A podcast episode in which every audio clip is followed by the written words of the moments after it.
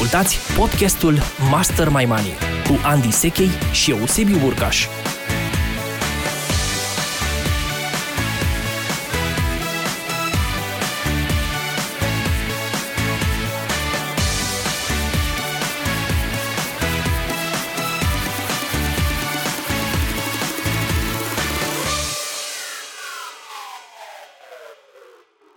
Găsit la podcastul nostru Master My Money. Sunt Andy Seche și împreună cu prietenul și partenerul meu Sebi Burcaș îți spun bine ai venit la un nou episod în care vorbim despre un studiu fascinant pe care România l-a scos la lumină în uh, ultimele două săptămâni și care mi se pare că merită atenția noastră. Bun găsit, Sebi!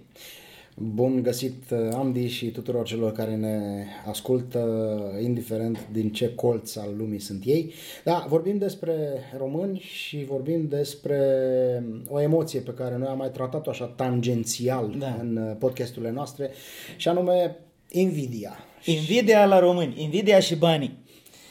Hai să vedem uh, cum abordăm acest subiect delicat. Uneori am impresia când vorbim despre un astfel de subiect că tratăm elefantul din sufragerie, știi, vorba aia populară în care există un elefant în sufragerie, nimeni nu vorbește despre el, dar toată lumea îl vede. Și studiul ăsta cred că pune reflectorul pe elefantul din sufragerie și anume invidia la România. E un studiu scos de o companie de cercetări statistice suficient de proeminentă ca să ne permită să avem încredere în proeminentă la nivel global, nu doar da, în România. Da. Să, să avem încredere în rezultat și practic ce spune acest uh, studiu? Spune că emoția invidiei la români și studiul e făcut cu focus pe mediul profesional, emoția invidiei la români, spuneam, este prevalentă. Cu alte cuvinte, e prezentă la un număr semnificativ de oameni. 80% dintre români simt invidie față de alți români. În special când merg la muncă da. sau atunci când da. produc bani. Da.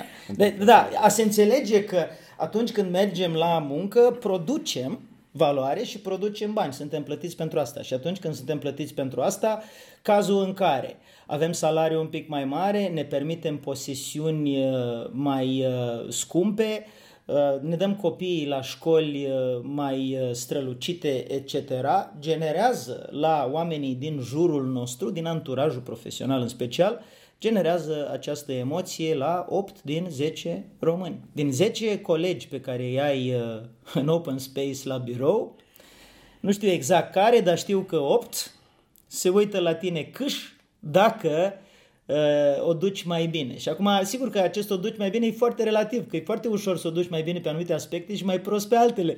Da. În consecință, uh, e tricky, cum zice englezul, acest subiect și merită să fie abordat. De ce? pentru că, acum revenind la temă și la practicalități, uh, știm, inclusiv din cursul pe care l-am creat și de care tu știi, emoțiile și banii, știm că invidia este o emoție destructivă pentru prosperitate. Cu alte cuvinte, atunci când simți uh, invidie, îți bagi mâna în portofel, scoți niște bani și îi arunci la gunoi. Exact, da, și uh, dacă mi-e permis o paralelă, eu cred că Nvidia funcționează mai rău ca și rugina la fier, mm. Uh, pentru că realmente uh, te, te autosabotezi prin acest, prin acest sentiment, prin această emoție și e ca și cum te-ai lega singur de șireturi și uh-huh. ai încercat să alergi la maraton. exact, bună metaforă, corect. Da. Nu suntem conștienți, cred că, că foarte puțin dintre noi, de ce, ce forță malefică are această, această emoție. Uh-huh. Uh, și tot studiul la care ne uităm amândoi, Andy, uh, mai spune un lucru foarte important și anume că am mai rămas 80, 20% din cei uh-huh. 100%, doar uh, dintre cei intervievați, doar 20% uh, se uită în sens pozitiv la cei pe care totuși uh, invidiază într-un fel sau altul. Adică, da, ok, îl invidiez într-un fel sau altul, care uh-huh. are niște rezultate mai bune decât mine, dar scot partea constructivă din asta exact. și mă uit ce aș putea învăța din practicile bune pe care le are el și accentuez bune uh-huh. pe care le are acest uh, individ sau această persoană de lângă mine și care m-ar putea propulsa și pe mine într-o poziție mai bună uh, sau măcar similară cu cea pe care el o Absolut, cu atât mai mult cu cât noi avem un episod episod anterior din acest podcast care se numește Legea Admirației, care face referire exact la acest aspect. Cu alte cuvinte, în loc să respingi omul mai bogat decât tine, mai prosper decât tine, uită-te la el, la ce are pozitiv sau bun, asta e esența respectivului podcast, dar recomand oricui să asculte întregul podcast Legea Admirației, uită-te la ce are mai bun omul respectiv și spune, bun, nu vreau să iau tot pachetul, pentru că sunt anumite trăsături de caracter sau uh, apucături care nu-mi plac la această mm-hmm. persoană, dar asta nu face ca uh, persoana respectivă să nu poată fi pentru tine o sursă de valoare, în sensul că ei una, două strategii pe care le aplică și le testezi pentru tine și s-ar putea să rămâi cu niște bune practici, chiar dacă le-ai luat de la o persoană pe care nu o consideri 100% model de urmat. Și cred că asta este o cale foarte sănătoasă și practică de a te uita la oricare individ din jurul tău. Mie îmi place o expresie pe care am uh, auzit-o la un moment dat, am citit-o într-o carte de-a lui Peter Drucker. Zice, nu există executiv perfect Există însă executivi, adică CEO de companii, lideri de companii, care au niște abilități extraordinare într-o anumită zonă și le monetizează cu ajutorul echipei. Și metafora este unde există piscuri, există văi. Cu alte cuvinte, unde există un om care are uh, niște calități foarte înalte, sunt pe piscurile performanței în privința celor calități, poți garanta că este absolut natural că persoana respectivă are niște puncte oarbe. Absolut. Are niște văi. Absolut. Văile respective, pentru ca persoana aceea să funcționeze, văile alea să umplu cu ajutorul piscurilor altor oameni din echipă cu care lucrează. Și dacă privim asta la nivel de comunitate, în comunitatea din care tu faci parte, cu siguranță vor exista oameni de la care te poți inspira uitându-te la piscurile lor și ceea ce îți dă permisiunea interioară să iei model e faptul că știi că au văi. Chiar dacă nu le vezi, este un dat. E aproape garantat, chiar dacă nu vezi acele văi, e aproape garantat că ele există.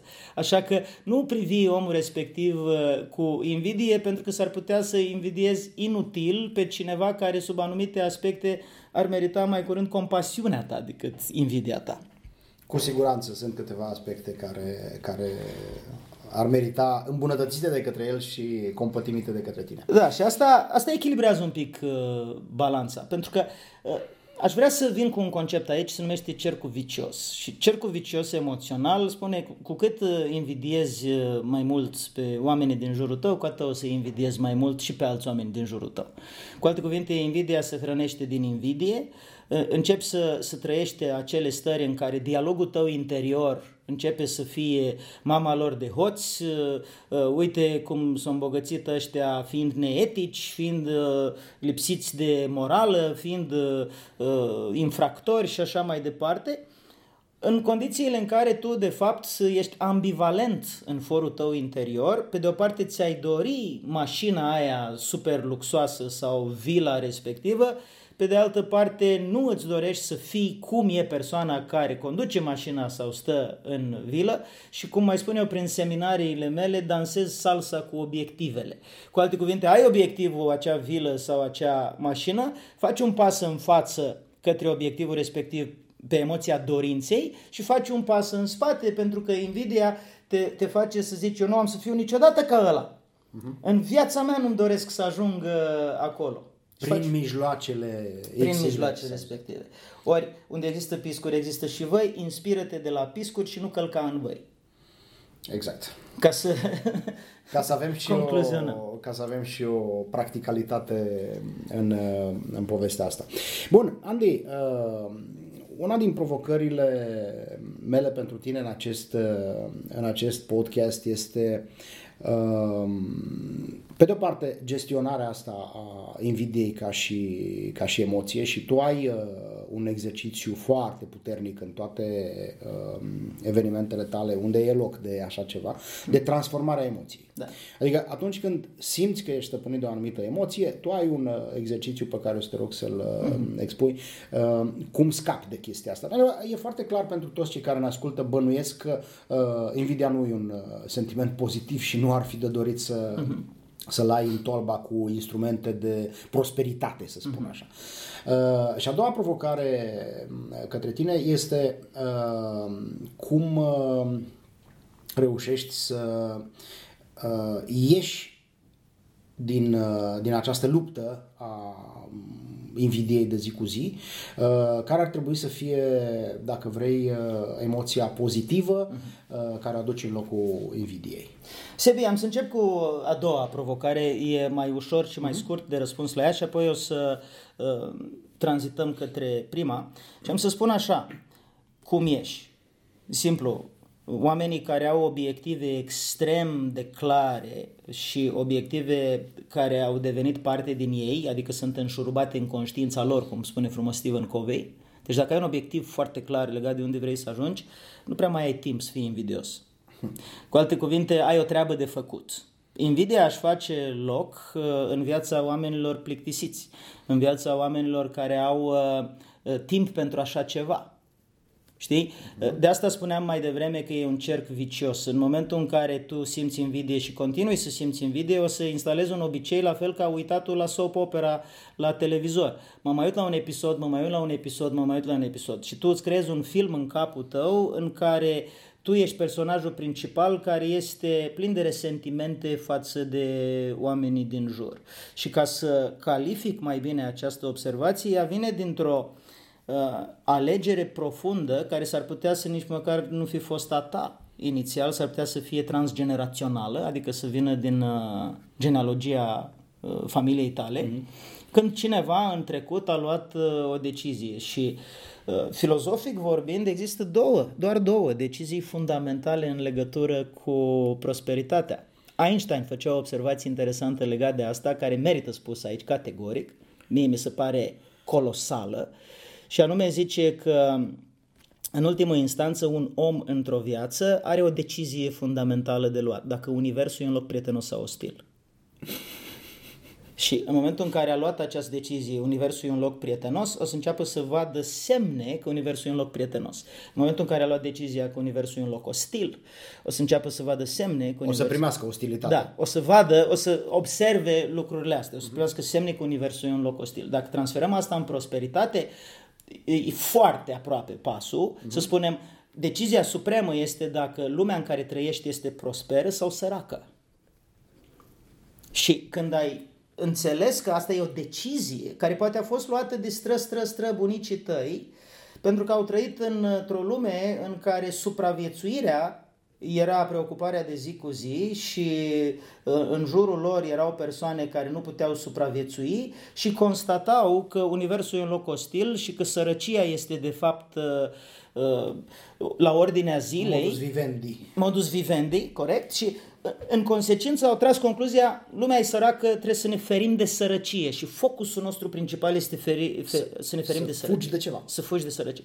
Pe când sunt oameni care dezvoltându-se, sunt oameni care crescând, sunt oameni care scalând, ca să folosim un termen la modă, au început să vadă semnele progresului și odată cu semnele progresului a zis, stai un pic, că poate decizia respectivă că e sărăcie și așa mai departe nu mă ajută așa de mult. Și au avut un moment de epiphany, cum zice englezul, un moment de conștientizare în care au zis, stai un pic, că uh, lumea e prosperă, lumea e abundentă, ce se întâmplă în jurul meu este abundență. Și ce e foarte interesant de remarcat este că cei care încă trăiesc în paradigma sărăciei, și asta este unul din Subiectele fundamentale pe care îl tratez în bootcamp-ul nostru Money Masterclass și tu știi asta și acolo o să ajung și la exercițiu cu pricina. Dar acum revenind la filozofie pentru două minute, am să spun așa, cei care trăiesc în paradigma sărăciei, universul este un loc ostil, consideră că rezolvarea acestei probleme este egalitarismul. Uh-huh. Cu alte cuvinte, tu să ai cât am și eu. Eu să am cât ai și tu noi doi să, să fim tratați de către viață fair. Uh-huh. Adică corect. Dăm tu din uh, multul tău ca să fie puținul meu mai mult. Exact, exact. Și uh, acum, pentru că noi uh, avem uh, o anumită preocupare și pentru religie, ascultam uh, chiar duminica asta la, la, la o predică, o chestie care mi se pare fenomenală din punctul ăsta de vedere. Spunea Părintele la predică o chestie foarte simplă. Zice, uh, oamenii sunt egali în fața morții, dar înainte și după nu.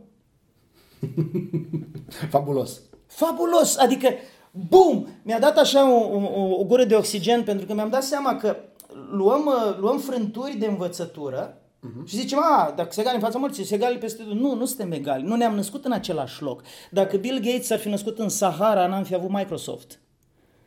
Corect. S-a născut într-un loc potrivit. Uh, într-un în moment niște, potrivit. În niște condiții, exact. absolut, condiții istorice potrivite. Malcolm Gladwell în cartea Outliers exact la asta face referire în bestsellerul lui.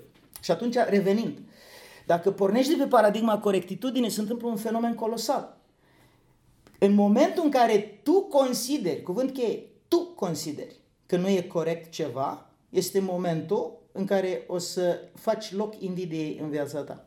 Uh-huh. Dacă tu zici, a, asta nu e corect și înseamnă că e unfair. Ălălalt are mai mult decât am eu, n-ar trebui să fie așa, în consecință sunt invidios pe el care așa. Asta îmi deschide calea să fiu invidios.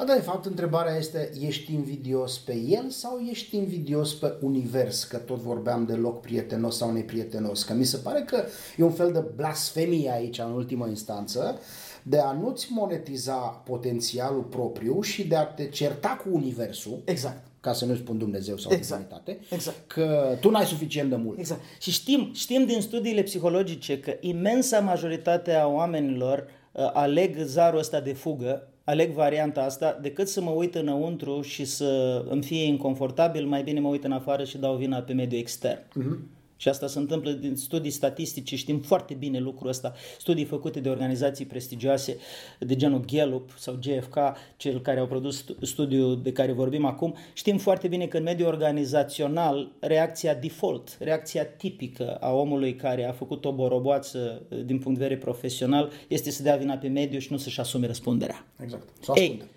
ei, mergând mai departe, dacă ne întoarcem la Universul, este un loc prietenos, cei care abordează această paradigmă, e foarte complicat pentru ei să simtă invidie. Pentru că atunci când tu consideri că Universul e un loc prietenos și te uiți la cineva care are mai mult ca tine, știi în același timp că există mai mult și în jurul acelei persoane, în și, lume. Și cred că mai mult decât asta, Andy, uh, sentimentul pe care îl manifesti văzându-l pe celălalt care are mai mult decât tine, e un sentiment de bucurie. Exact. Bucuria cu invidia nu încap în aceeași exact, cameră. Exact, exact. Perfect. Deci te uiți la omul respectiv și spui, uite un semn al abundenței din lume din care pot să mai iau și eu, pot să mai uh, absorb și eu. Și asta este pe, pe fapte. Deci, dacă ne uităm în momentul de față la presă, presa promovează universul este un loc ostil televiziunea, știrile, știrile de la ora 5 și așa mai departe, promovează e ideea... De, e stilul lor de viață că vorbeam de modus da. vivendi. De ce? De ce? Pentru că preocuparea fundamentală a omului este, va fi și trebuie să fie supraviețuirea. Uh-huh. Ori de câte ori un organism de presă face referire la ceva ce amenință supraviețuirea, îți captează atenția. Uh-huh. În consecință, pentru că ei lucrează cu moneda de schimb numită atenție, apasă pe acest buton în mod obsesiv pentru că funcționează și produce bani pentru ei, produce valoare pentru ei. Da? De aia nu există și probabil nu vor exista posturi de televiziune decât uh, din astea de nișă care promovează universul un loc uh, prietenos, prietenos. și este abundență. Da, dacă te uiți la statistici și la fapte și constați ce s-a întâmplat cu eradicarea sărăciei în lume, ce s-a întâmplat cu longevitatea în lume, ce se întâmplă cu tehnologia, câte, câte țări trăiau în pragul sărăciei acum 30 de ani și câte trăiesc acum. Toate faptele astea statistice contrazic ideea că Universul este un loc ostil.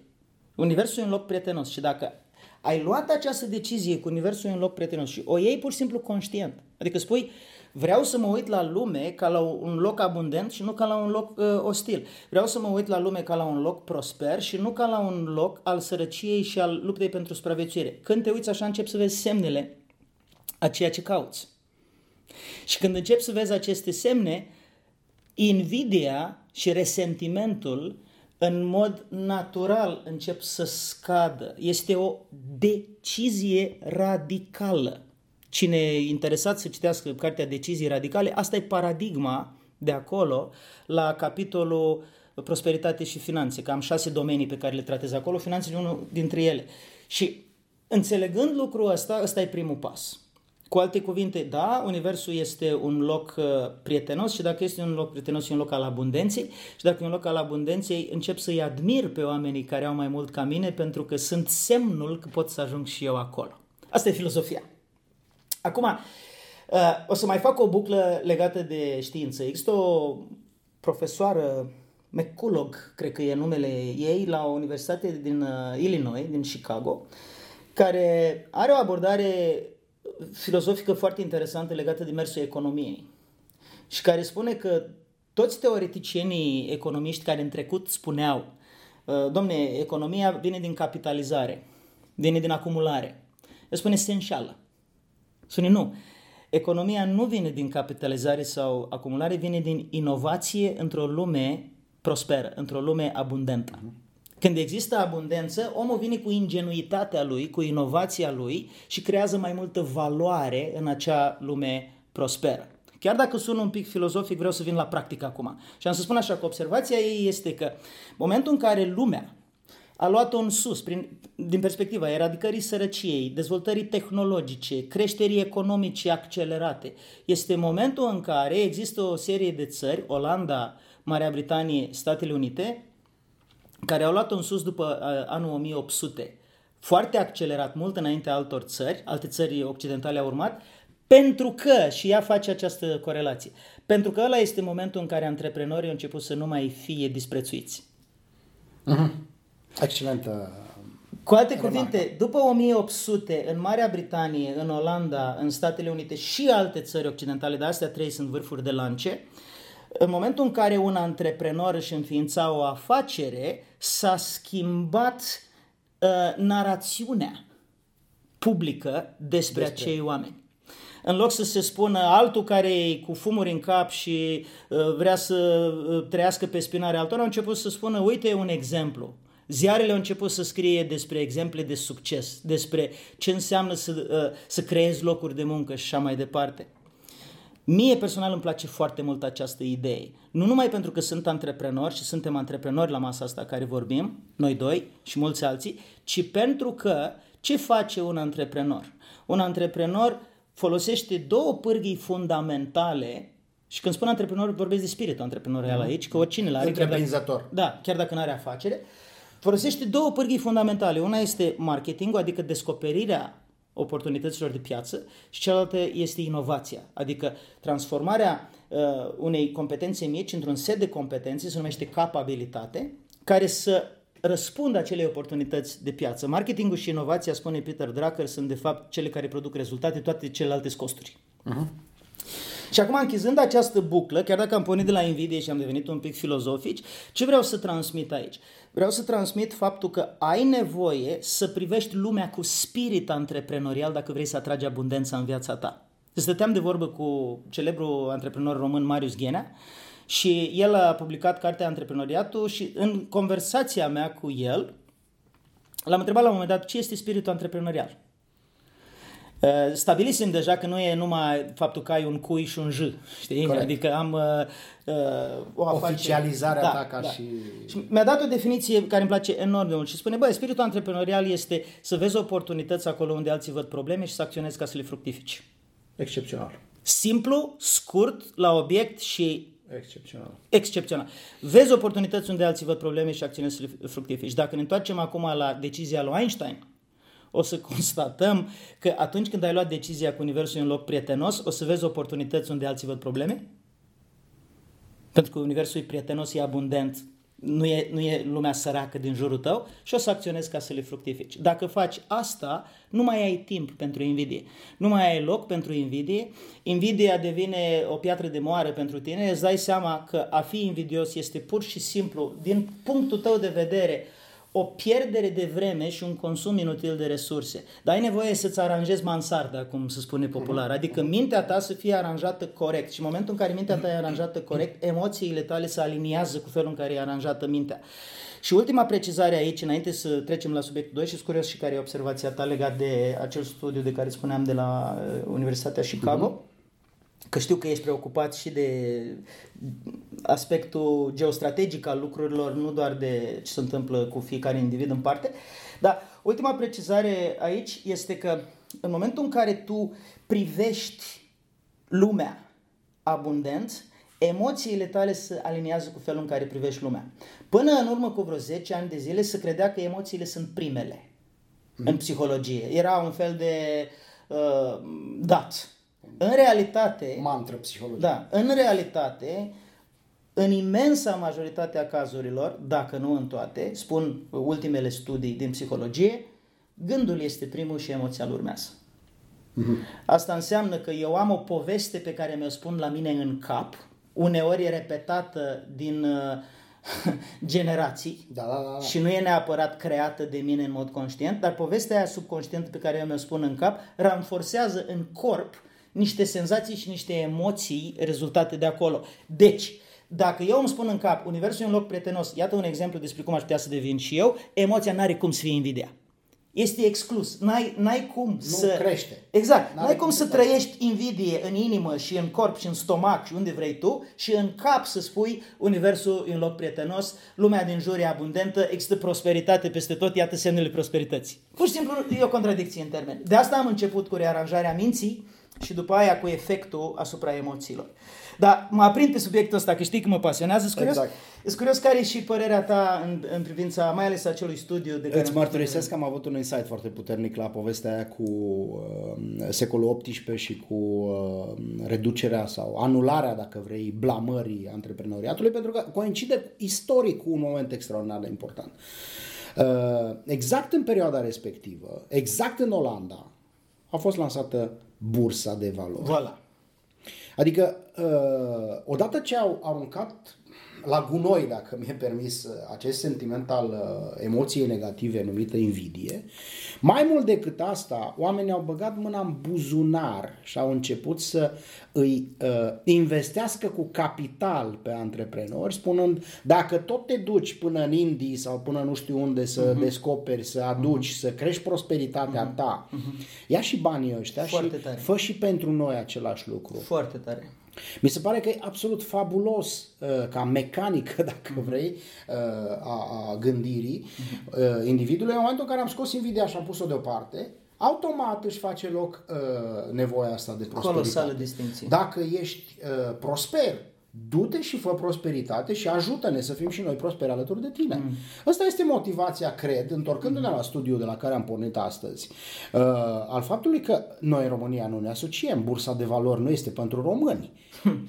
Adică uh, noi avem 10.000 de investitori pe bursa de valori din București. Adică de ce nenorocitul ăla să facă bani cu banii mei? Mm-hmm. Mm-hmm. Uh, mi se pare Corect. absolut senzațional. Da, este. Uh, n-am văzut legătura asta, dar mi se pare extrem de important de făcut, pentru că practic bursa este expresia încrederii exact. pe care tu o dai unui individ, ceea ce este opusul invidiei. Absolut. Că dacă ești invidios pe el N-ai și cum să... ai resentimente, nu o să-i acorzi uh, încrederea ta, mai ales încrederea cu portofelul, exact. nu încrederea așa exact. declarativ. Exact. exact. Da. Deci cred că este, e, e, e fantastic uh, locul în care am ajuns cu, cu uh-huh. conversația asta. Cu siguranță va trebui să intrăm un pic mai mult în, uh, în detalii, dar uh, cred că mecanica uh, pe care am intuit-o amândoi aici este cea a schimbului emoțional.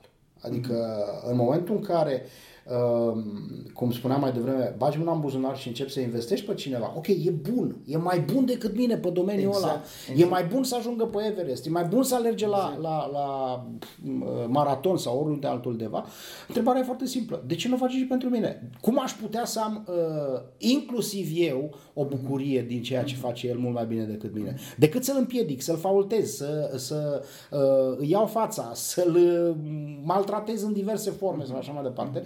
Cred că shift-ul ăsta de, de, de uh, emoție și de, de gând și de emoție, ca să fiu da. în sentimentul tău, da. cred că poate schimba radical lucrurile. Mă, mă duce cu gândul ce spui acum la un alt studiu pe care l-am văzut, făcut de Comisia Europeană despre inovativitate și creativitate în, în Europa, în Uniunea Europeană, care de ani de zile plasează contrar percepției publice, că dacă întrebi pe români, uh, sunteți creativi, sunteți uh, inovativi, să ridică mâinile în săli, știi cum? Mm-hmm.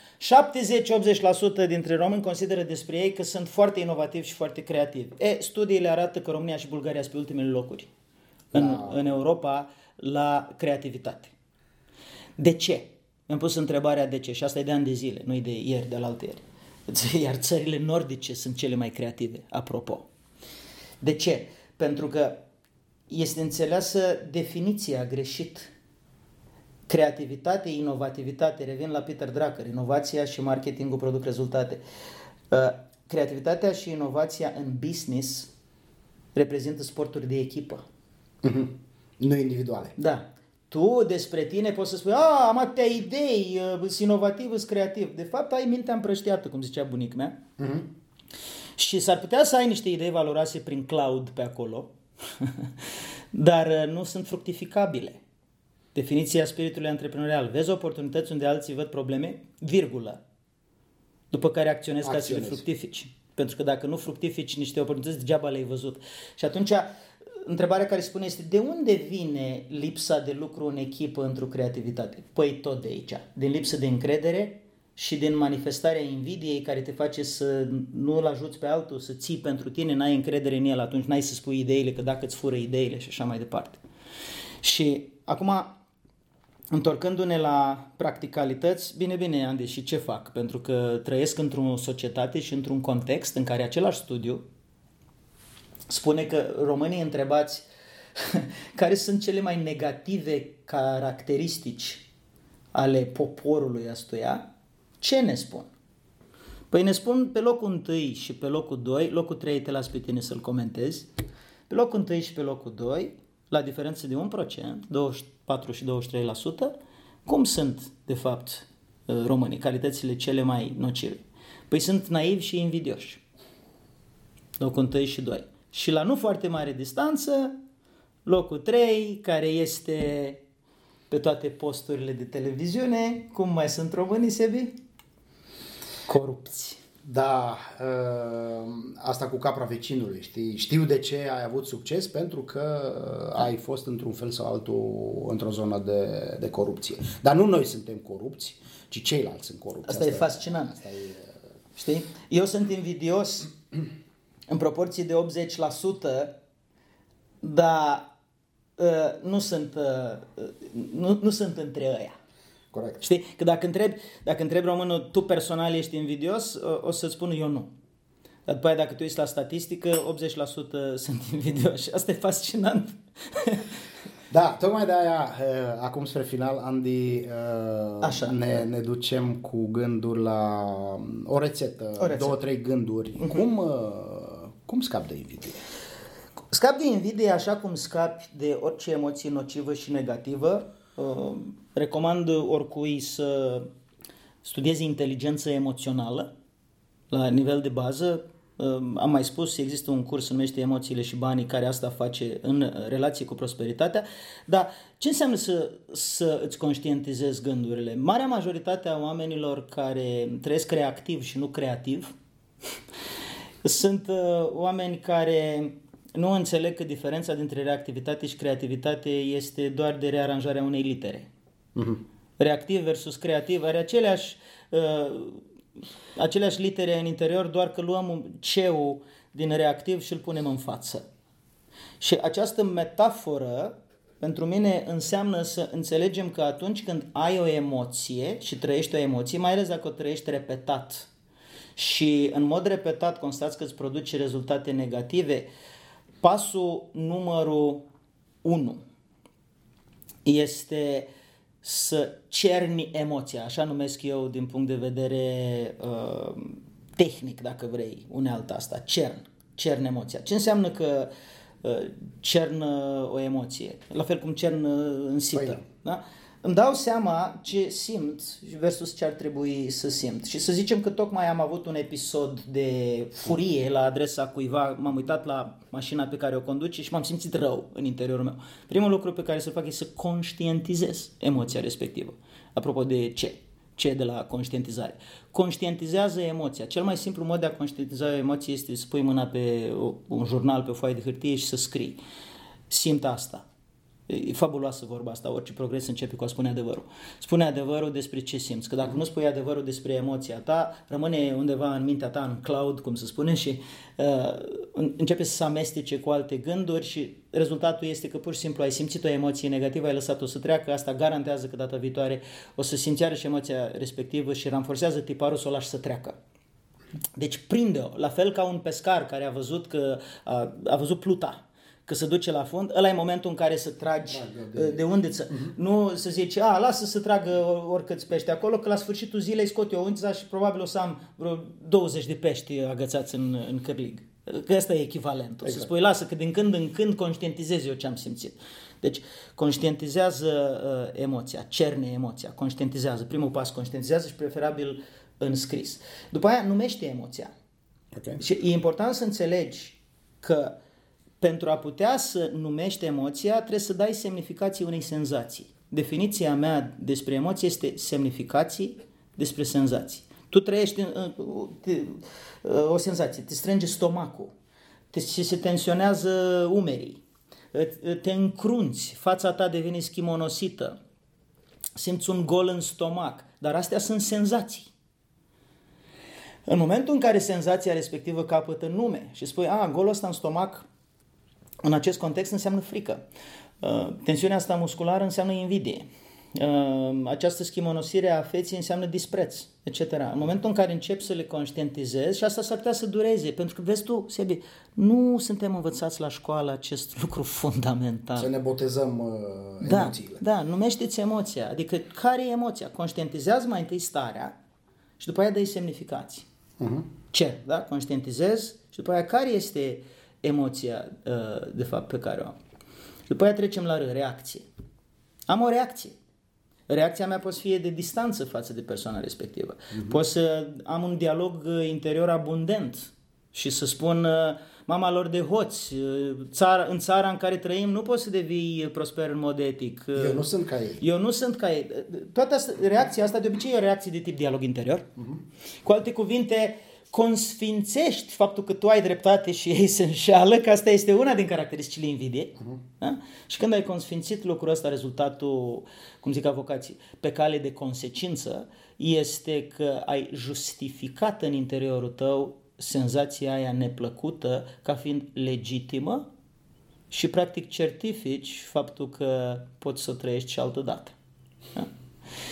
Și N vine de la nevoie. Care este de fapt nevoia care e în spate? Asta e, de fapt, conștientizarea emoțională completă. Care este nevoia pe care o ai în spate? Există o nevoie în spatele acestei întregi uh, secvențe de pași 1, 2, 3. Știi? Adică am un comportament pe care îl conștientizez, am o emoție pe care de multe ori nu o numesc, dar ar trebui să o numesc, am o reacție ca urmare a acelei emoții și după aia, de fapt, toate astea trei sunt manifestări uh, superficiale ale unei nevoi mai profunde. Uh-huh. Și începe să spui întrebare, bă, din ce nevoie am, uh, am eu o chestia asta? Din nevoia de a avea dreptate? Din nevoia de a mă simți în confort? Adică în loc să acționez către prosperitate, prefer să rămân în zona mea de confort înjurându-i pe alții? Că e o zonă de confort asta. Da. E foarte, e foarte uh, confortabil să simți mereu că ai dreptate și că uh, tu având dreptate justifici să arăți cu degetul pe toată lumea, dar numai către tine nu. Exact, și nu trebuie să acționezi. Și nu trebuie să acționezi și asta înseamnă că nu consumi energie, deci ești în zona de confort. Sau care e nevoia mai profundă acolo? Poți fi nevoia de atenție. Uneori oamenii vorbesc despre politică, înjură pe antreprenori sau pe oamenii care fac bani pentru că este un small talk foarte confortabil și în care primești atenție, pentru că pui problema într-un fel în care ești exersat, nu-i așa? Și ai niște gură cască în jurul tău sau niște curioși care uh, sunt dispuși oricând să te aplaude sau să țină hangul. Uh-huh. Da? Deci poți fi nevoie de atenție, poți fi nevoie de... Da, conștientizează care e acea nevoie. Și după aia puneți întrebarea supremă. Și întrebarea supremă este, merită? Merită satisfacerea acestei nevoi cu această abordare, cu această metodă pe care eu o am până acum și ăla e momentul în care începi să te deblochezi. Pentru că dacă nu răspunzi la astea patru întrebări mai întâi, creierul tău e foarte deștept. Dacă nu pui astea patru întrebări în cascadă, da? care e comportamentul sau ce pot conștientiza aici? Care e emoția? Ce reacție am? Ce nevoie servește? Dacă nu pun astea patru întrebări în cascadă, mintea ta este foarte deșteaptă. Creierul funcționează pe principiul prezervării de energie. Uh-huh. Și o să spună, de ce să-mi bat eu capul acum să consum energia pe care o am acum, la minutul, la ora cu tare și minutul cu tare din zi, când pot să nu consum această energie, știi? Că e foarte interesant. Creierul uman când trăiește 2% din, uh, uh, din masa corp, corporală. din masa corporală și consumă 20% din energie. Și uh, când ai un consumator uh, de nivelul ăsta uh, în corpul tău, ca la orice fabrică, o, nevoia de optimizare o să spună, băi, cum putem să reducem energia? Că ăsta e cronofag tare, da, da. Nu, nu, nu cronofag, energofag. E foarte energofag această unitate pe care o avem în fabrică la noi. Uh-huh. Hai să punem niște controlere că o să ne halească toată energia, nu ne mai rămâne ca să supraviețuiască întregul sistem. Corect. Și atunci creierul uman zice, ok, pun niște stop. Și cel mai simplu stop este la gânduri noi, care ar trebui să necesite atenția mea, să necesite consum, să necesite mm. procesare și să mă facă să lucrez. De ce să consum 20% când pot să consum 1, 2, 3%? Corect. Asta este metoda default. Scopul sistemului nostru nervos este în primul rând supraviețuirea și după aia creativitatea. Absolut, da. Ori noi aici vorbim, Absolut, da. ori noi aici vorbim despre cum să creăm lucruri noi față de ceea ce avem deja. Asta crește consumul instantaneu de la 2-3% la 20%. Și dacă nu conștientizăm lucrul ăsta și nu punem mâna pe un pix și o foaie și spunem, bă, care e comportamentul sau cum conștientizezi ce am Care este uh, emoția? Care e reacția mea internă? Care e nevoia pe care o servește? Întrebarea ultimă și supremă care este, mă ajută chestia asta? Merită? Are rost? Nu are puterea să mă deblocheze. Da? Dar mă va debloca în momentul în care uh, am răspuns la alea patru întrebări. Fac acest exercițiu cu foaia de hârtie în față în cursurile noastre, că și tu participi la Money Masterclass ca trainer uh-huh. și când fac acest exercițiu și multe altele, e o cascadă de exerciții de genul ăsta, oamenii constată că mintea lor începe să se reorienteze de pe universul este un loc ostil, pe universul un loc prietenos. Și de fapt, Cred că ăsta e subiectul. Ăsta e marele pivot, de fapt. Asta marea, e marea, marea schimbare pe care, pe care o urmărim. Andy, uh, îți mulțumesc foarte mult pentru, pentru conversația faină de astăzi. Uh, am pornit de la un, uh, un subiect uh, dureros, să zic așa, mm-hmm. un studiu legat de invidia la români și am ajuns uh, la niște soluții. Mm-hmm. Eu zic că e un uh, parcurs uh, fericit, un parcurs bun, mm-hmm. prin care uh, putem atenua, dacă vrei, uh, efectele sociale ale unei emoții N-am inventat-o noi. nu e numai românească. Și nu e doar românească, evident. Uh, da, cred că cel mai mare câștig de aici este faptul că am, am găsit o modalitate de a gestiona, într-un fel sau altul, această emoție și de a, de a scăpa de ea. Mărturisesc că uh, Uh, și eu mă lupt uh, nu o dată pe zi cu genul ăsta de, de emoție uh, și că acest uh, mecanism pe care l-am văzut de mult la tine în, uh, în bootcamp-uri uh, m-a ajutat enorm în, uh, în acest uh, Îți ia un minut. Nu-ți ia mai mult de un minut să faci asta, să ne înțelegem, nu scrii un roman. Exact. Așa că cu toată gratitudinea îți mulțumesc pentru, pentru, pentru acest gând uh, bun și aștept cuvântul tău de final. Și eu îți mulțumesc, Sebi, distinția ta și legătura pe care ai făcut-o cu bursa mi se pare colosal de relevantă. Simt, simt nevoia să explorez în continuare această mecanică a faptului că, de fapt, bursa este o demonstrație de încredere. Absolut. Și uh, faptul că bursa merge prost este un simptom al unei societăți uh, în care încrederea nu are cotele potrivite ca societatea respectivă să funcționeze cum trebuie. Și poate nu de mirare că dacă tot am vorbit de antreprenoriat, în România avem 15 20 de antreprenori la 1000 de locuitori, uh-huh. în Germania sunt 80 și de fapt uh, cota normală la, pe plan mondial e undeva pe la 60. Uh-huh. Mhm. Așa că chiar dacă e la modă antreprenoriatul să conștientizăm faptul că suntem la genunchiul broaștei, am vorbit de elefantul din sufragerie, vorbim de genunchiul broaștei, dar de fapt tot ce am vorbit a fost despre capra vecinului. în acest da. podcast. Pe de altă parte am și recunoscut că avem și noi aceleași frământări și Absolut. același gen de emoții. Absolut. Și, și cred că uh, pentru oricine conștientizarea este punctul de pornire către prosperitate. Asta ar fi cuvântul meu de final. Îți mulțumesc foarte mult, Andy. Dragă ascultătorule, nu uita că suntem aici să mai punem uh, periodic câte o cărămidă la prosperitatea ta și a familiei tale. Uh, ajută-ți uh, și semenii, nu fi invidios și nu fi egoist și dă mai departe acest podcast celor care sunt și ei la fel de interesați și curioși ca și tine să-și crească prosperitatea și bunăstarea. Spor la bani și bunăstare tuturor! Să ne revedem ca, cu bine și nu uita că pe site-ul mastermymoney.ro există deja acumulate vreo 16 episoade, cred, uh-huh. pe diverse subiecte ca cel de față în domeniul prosperității, așa că poți vizita și site-ul respectiv, te poți înscrie la newsletter-ul de pe site, ceea ce va face să primești câte un e-mail Uh, la fiecare lansare de podcast uh, nou, astfel încât să fii uh, mereu la curent cu ce mai scoatem pe piață ca și conținut informațional pe acest domeniu drag tuturor, care este prosperitatea. Mulțumesc, Sebi, mulțumesc tuturor!